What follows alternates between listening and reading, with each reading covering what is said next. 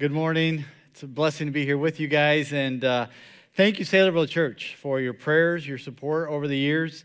God is doing an amazing work in Lima, Peru. And uh, so much of that is because of churches just like you guys who, who are faithfully investing and praying for, for our family and so many other missionaries. I uh, wanted to share uh, a, a, little bit about this last term. Uh, the la- this last term in, uh, in Peru, two and a half years, was probably our most enjoyable term ever. Uh, most, most fruit for sure. And uh, uh, it, was, it was a term where our two oldest kids are, are married, and uh, they were part of our church plant. And uh, Joseph and Kimberly doing a soccer ministry in connection with the church. And then our daughter Jessica married a soccer player, uh, a professional soccer player there in Peru. They were both uh, part of our church, and so the joy of having them there. And then Janess and Jordan here that are going to faith, and uh, uh, were a huge part of our ministry there. And so, and Justin, our, our middle child, he lives here in Ankeny, goes to, goes to here at Saylorville. Uh, the, the, the privilege of God for uh, us to have adult children serving the Lord with us on the mission field is just incredible. And, uh, and then t- God even took it a step further and allowed us to have our grandchildren with us on the mission field. Kelly and I know that uh, we can't take that for granted. We don't know how long that'll be, so uh, we uh, definitely desire to enjoy every minute of, having our kids and our grandkids there.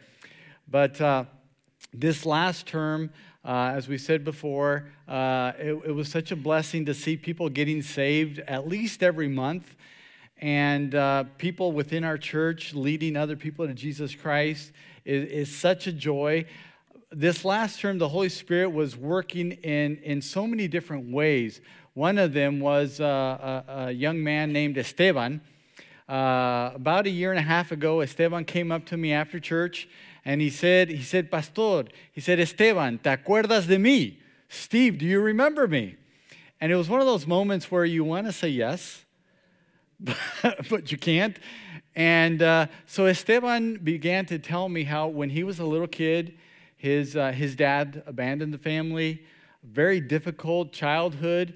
And, uh, and así de la nada, kind of out of the blue, uh, Pastor Carlos Fredich, my, my dad, Chuck Frerichs. Uh, my parents uh, were missionaries in Peru for 33 years. They arrived in 1968. And so dad would reach out to little Esteban when he was eight, eight, nine years old, take Esteban to run errands. And uh, he would, my dad would let Esteban wash his car to give him pocket change and just invested in Esteban's life. By the time Esteban is 18 years old, Esteban feels God is leading him into full time ministry. He wants to go to Word of Life in Argentina to study ministry he asks his pastor, and his pastor says, you know, first of all, you should, you should go to college, get a degree, and, uh, and, and then move forward.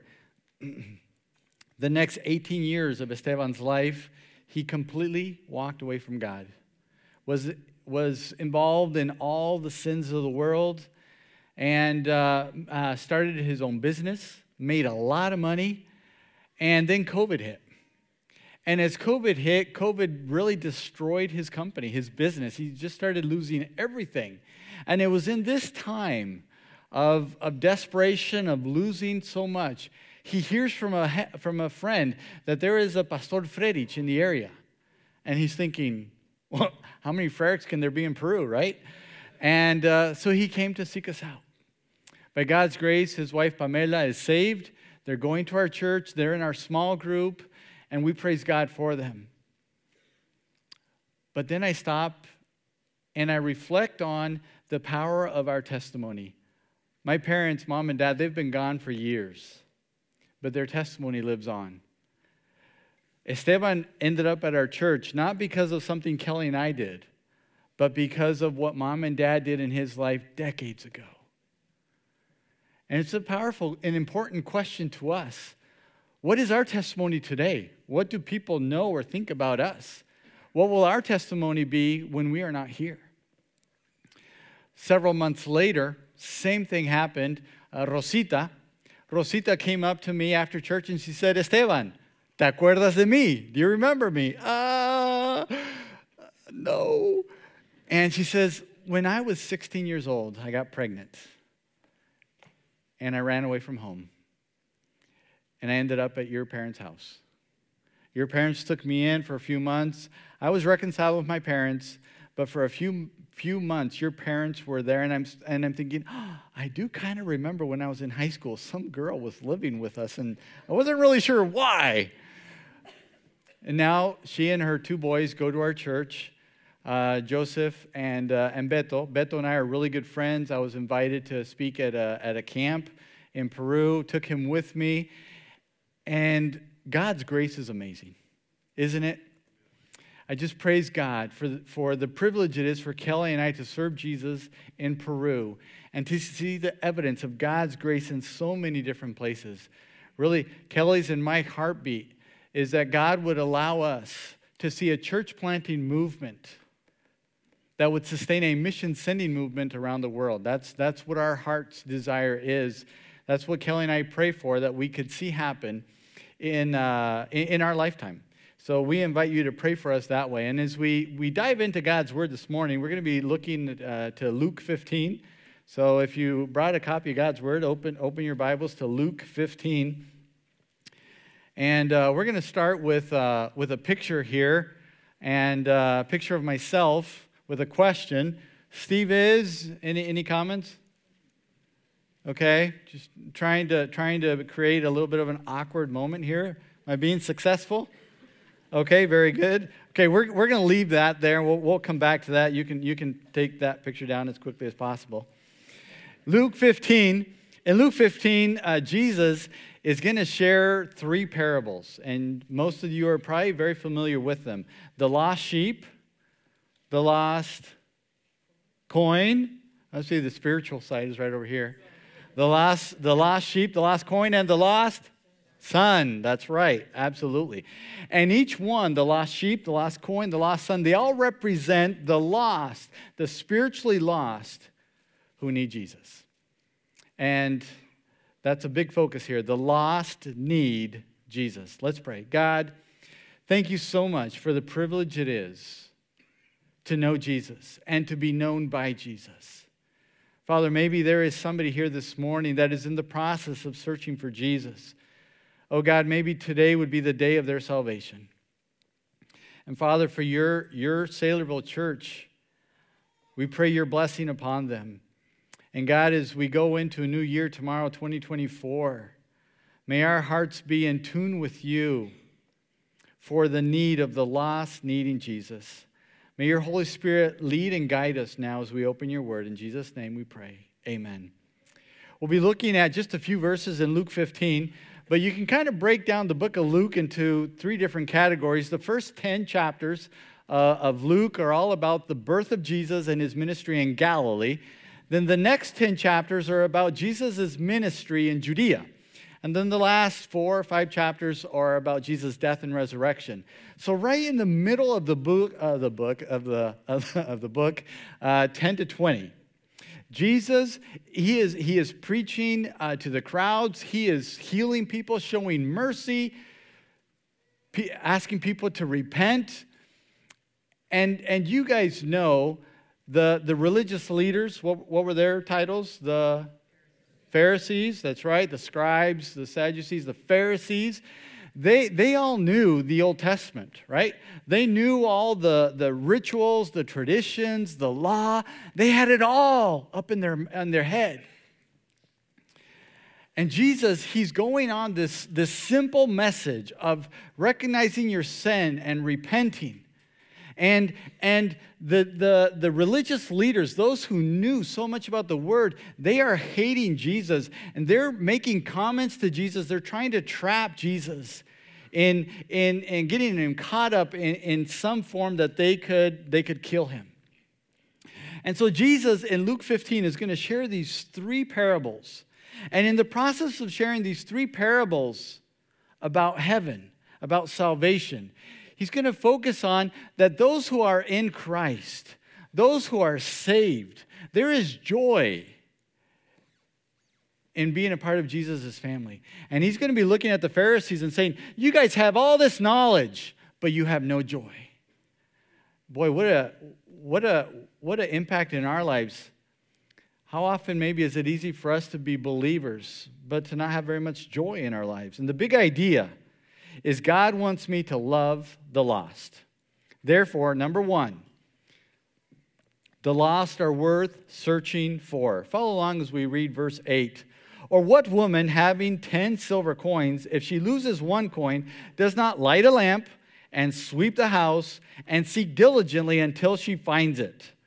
That picture, uh, that, that word coin was a drachma, it was a day's wage. It wasn't just a quarter or a nickel, it was a day's wage. So, $100, $200, $300 I don't know what a day's wage in, in the Des Moines area is, but it's a decent amount of money.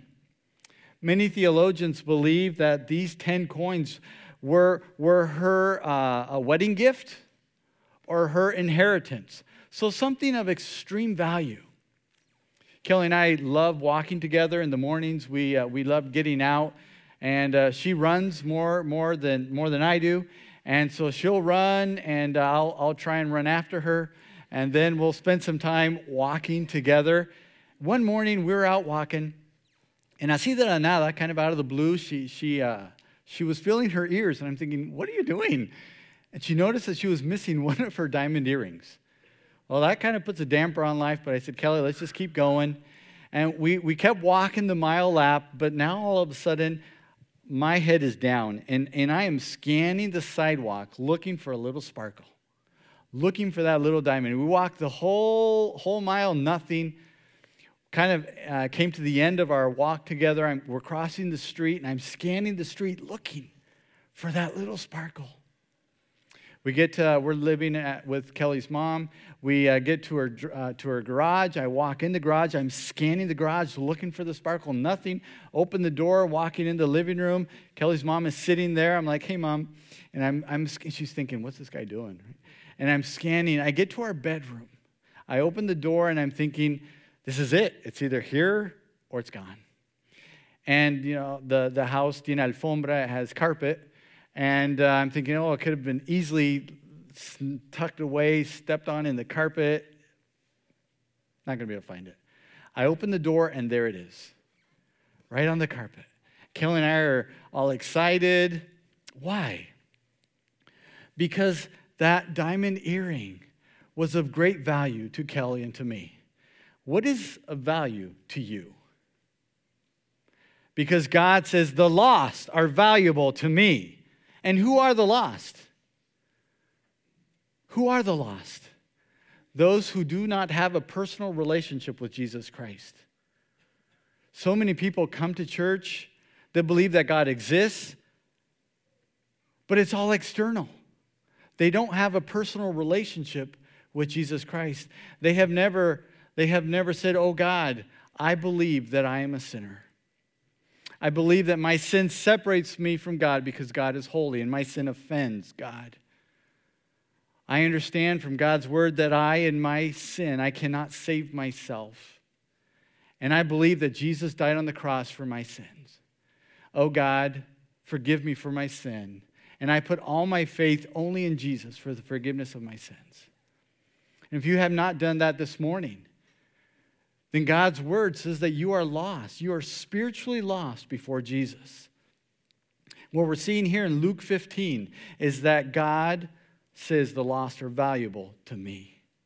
And what about, what about us? Are the, are the lost valuable to us? Do we pray for the lost? Do we seek after the lost? Do we make time for the lost? In the busyness of our work, of our, of our regular schedule, do we befriend the lost? Do we intentionally seek after them? What did this widow do? What did this lady do? She turned on her lamp, which involved spending her money, her resources. She swept her floor, which meant spending energy and she searched. She spent her time. So many things that are so dear and valuable to us our money, our energy, our time. And this, this search was a diligent, intense search that she did. And if I have a love for the lost, it will manifest itself in how intensely I seek after them. What are ways that you and I can search for the lost today? Where Kelly and I live, a few blocks away, there's a little street. It's called Samoa, uh, with little shops. We, we would uh, get our kids and our grandkids and just walk up there. Get the kids ice cream, so it was a win. And just get to know our community, get to know our people, trying to make friendships. You guys like to play tennis? Nobody? Couple? All right, very good. All right, okay. And uh, a couple blocks away from our house, there are some tennis courts. And uh, we love playing tennis. It's good exercise, but it also it's a way to get to know people. And our girls have played tennis uh, for years at those tennis courts. There are families in our church today that we met through, the, through playing tennis. There is one family. They are all believers in Jesus Christ today. You will meet them in heaven because one of our daughters, while playing tennis, turned around to one of the kids behind her, Santiago, and invited him to church. And their whole family ended up going to church and getting saved through tennis. Now it looks like when we go back in a couple weeks, I'm going to be taking pickleball paddles. You guys play pickleball? I've enjoyed uh, learning to play pickleball here at Saylorville. It's been, uh, it's been a lot of fun. They beat up on me really well. But uh, we're hoping that when Joseph is doing soccer uh, with the kids on one side, I'm hoping to have more fun with the parents playing pickleball so that the kids are like, what's going on? They're having more fun than we are, but whatever. But pickleball, how about coffee? You guys like coffee? So often uh, I try and get out to a coffee shop in our community when I have to study. One time during COVID, so every, you know, it was a time when everybody was afraid to cough. And uh, one of the guys working at the coffee shop, uh, Diego, he uh, this is uh, this is not that day, of course. He was that day he was working, and uh, he he had a sore throat. He was trying to hold back a cough, and I offered him a Halls. Got to talk and became friends. Found out he was a believer, but he had gotten busy in life, walked away from church, God. And uh, through our friendship, he started coming to our church, was baptized, you see there. And then I don't know if you recognize any of the, the group down there in the right corner, the missions team from Saylorville that went down. He joined up on one of the mission trips, and Diego is growing in the Lord. I want to share a little bit with you guys about what God has been doing in Diego's life. Uh, uh, Diego, uh, little by little, we got to know more of his family. And uh, in, in one occasion, about a year and a half ago, his whole family came to our church on a Sunday morning. And uh, after the service, after the service, they came up to me and they're like, Pastor, Pastor, puedes orar por mi abuela? Can you pray for my grandma? She's dying. And I'm thinking, well, what's my prayer going to do? I can't pray her into heaven. And at that moment, it was like God was saying, Steve, pray the gospel. So, right there on the soccer court, I started praying the gospel. Oh God, thank you so much for loving us.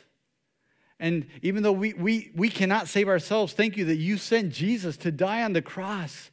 And Jesus died for our sin. and You were pleased with his, with his sacrifice. You rose him from the dead. And Jesus is not still on the cross, but he rose again and he is at your side, preparing a place for us. And as I'm praying the gospel, I hear something and I kind of lean in and I hear, yo lo creo, yo lo creo. I believe, I believe. I don't know if that grandma got saved that morning, but uh, two weeks later she died. I had the privilege of going and, and preaching at her uh, at the at the funeral, preached to the whole family, and um, uh, part of the package for the funeral was a priest. So the family comes up to me, they're like, I'm sorry, I'm sorry, we, I didn't know there was going to be a priest. I said, Oh, that's okay. So they go up to the priest, they say, Hey, we don't need you. You, uh, you, you, you, you can leave. And so I'm pretending to take a selfie, but I'm taking a picture of the priest walking away. And uh, he, uh, he stuck around to kind of hear what this white guy was going to talk about. So he heard the gospel. But a couple weeks later, Kelly, over the last few years, has started as, as a, the women here in the church have a Rejoice event. Kelly started a Rejoice uh, event in, uh, in our church in Peru. And, um, and so last year's Rejoice, uh, a lady got saved that Saturday night. And then one of Diego's aunts was there Saturday night, came back Sunday, uh, the next Sunday uh, morning, was there in church Sunday morning, Sunday night. And then she got saved that Sunday night. And then here's an, a picture of another one of Diego's aunts and uncles. Uh, they gr- grew up going to church but never heard the gospel. And then this year, his other aunt, Chelsea, she put her faith in Jesus Christ. A couple weeks later, their older, their older daughter, Priscilla, she put her faith in Jesus. A couple weeks later, their, one of their younger boys, Valentino, put his faith in Jesus Christ. And I say, God, what are you doing? One by one, family members are getting saved. And I go all the way back to that day that I got out into our community. And when somebody was coughing, those of you who know me well, my flesh wanted to kind of turn and hide from the germs but I offered him a Halls. Nothing special, nothing amazing, just getting out into our community for the love for the lost. And God would ask us this morning, what am I doing? Am I searching for anybody? Do I have a list of people that I am praying for? Am I aware of the Holy Spirit at work in somebody's life?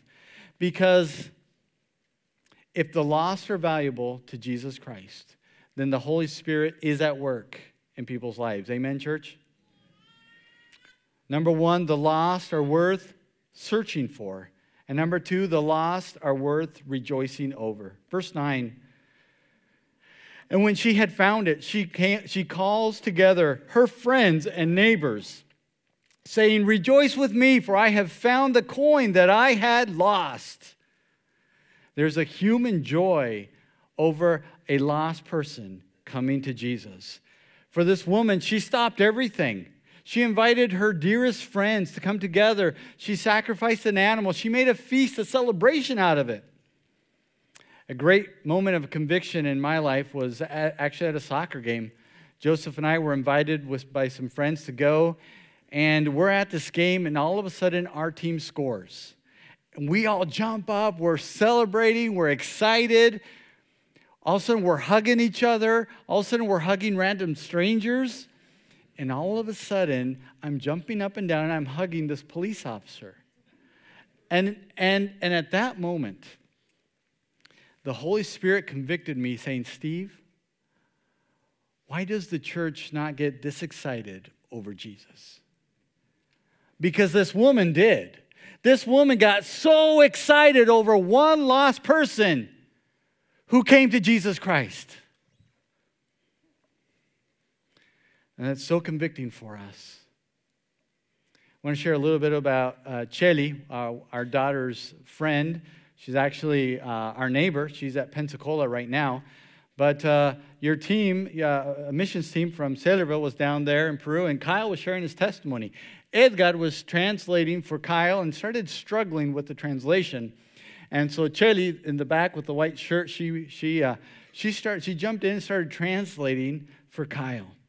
And Kyle is sharing how he grew up in a Christian home that was really strict, and he struggled with understanding the grace of God. He struggled with seeing uh, classmates in, in a Christian school that were j- just not living the Christian life, and all those things together just, just pushed him away from church, the, uh, the God, into the world.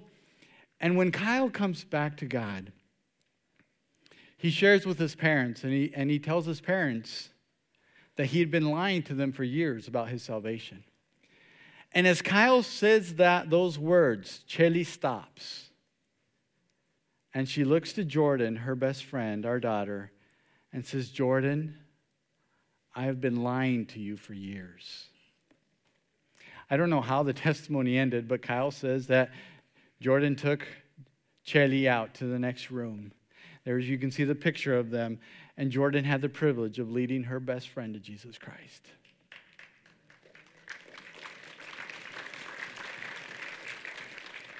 Later on, Kyle tells me, he says, Steve, I wish I would have taken a picture of the floor. It was covered by tears of joy. Because there is joy over one lost person who comes to Jesus and there's a heavenly joy. Verse 10 Just so I tell you, there is joy before the angels of God over one sinner who repents. If it causes joy in heaven, and you and I are citizens of heaven, shouldn't it cause joy in our hearts and lives? And if not, why not? what is going on in our hearts and lives today. Maybe we need to stop right now and just talk to God and say, Oh God, I confess my sin of indifference. I've become so indifferent over the lost people needing Jesus. Maybe it's been so long that I saw somebody get saved. Maybe it's been so long that I led somebody to Jesus Christ. Oh God, I've gotten so busy in work or in whatever. Who knows? God knows where you're at and what our heart needs to be like before God. There's a list of people that I pray for on a regular basis. A couple of the guys are, are Jose and Sergio. Jose goes to our small group. Uh, he is not saved. He does not show much interest in God, but I'm praying for his salvation. Sergio is more open to the gospel, and I'm praying for Sergio's salvation. But what about Saylorville Church? Where are we at this morning? Maybe the Holy Spirit would be bringing the image of a family member, a friend, a coworker, a neighbor to our heart right now and saying, This is who you need to reach out to. The Holy Spirit is working in their life, drawing them to Him. They're having questions about eternity, what's going to happen to their life.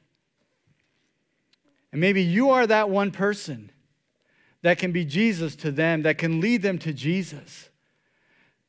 And maybe this morning God would say, in this new year 2024, que estamos a puertas de llegar a ese, we're, we're just around the corner. Maybe God would burden you in the busyness or the routineness of your life, that you would make it a priority to seek them out. We can go back to that awkward picture that we began with uh, of Steve. Sorry to burden you with this again. With just the picture of Steve, you didn't know how to answer. Thank you guys for, for not saying anything cruel or whatever. But uh, let's move on here. But now, what is the first word that comes to your mind when you see Steve? Okay, blurt it out, please, church. Steve is? Yeah, there we go. That's right. Steve is short, right? I have a new best friend. When Lauren saw the picture, she's like, Steve, you're not short. I was like, oh, thank you. I love you. Okay, but sitting, being next to Dan, Dan played in the NBA. Uh, Dan's a seven footer. And, uh, and, and, yes, you feel really short ne- next to him. I, went, at one point, I wanted to. I, I, know I was noticing his hands, and I wanted to be like, you know how a child with a parent does the hand thing. I thought that might be a little awkward to with this grown adult, so I, I didn't do that. But let's go on to the next picture here. With Dan in my life, you clearly saw Steve is short. Before you saw a picture of Steve, I don't know what to say. I don't know what you're looking for. I don't know what you're asking for. But now, with Dan in my life next to me, is easy. Steve is short. What do I need in my life so that when others see me, they say, I love the lost? Is it evident to your family, to your neighbors, to your church, to your small group? Is it evident to them that you love the lost? And if so, praise the Lord, keep it up. And if not, what would the next steps be for your life right now? Maybe God would lead you to choose a person. God, this person is asking questions. I see you working in this person. Help me in this next year to choose that person, to pray for that person on a regular basis, and to seek diligently after that person. Why? Because God loves the lost. Father, thank you so much for your word. Thank you, Father, that at what time we were enemies of yours, not belonging to your family, but in your amazing grace, you drew us to yourself. You sent somebody to share the good news of Jesus Christ with us. And, and it's through Jesus Christ that we have been forgiven. We are saved in Jesus Christ. Father, maybe there is somebody here this morning who's not sure of their salvation. If they were to die today, they do not know if they would go to heaven. May they reach out to somebody and experience that amazing joy of being born into the, your family. And Father, for your church this morning, we pray, oh God, that as we exit these doors in brief moments, that your word would resonate in our hearts. Lord, that we wouldn't see uh, people uh, outside of these doors as problems or obstacles or difficulties or annoyances, but that we would see them as lost people who need Jesus, people that you love and that Jesus died for. And oh God, I pray that in 2024 you would allow each one of us the privilege of sharing the good news of Jesus Christ with somebody. May you be glorified, Father, through Saylorville Church. In Jesus' name we pray. Amen.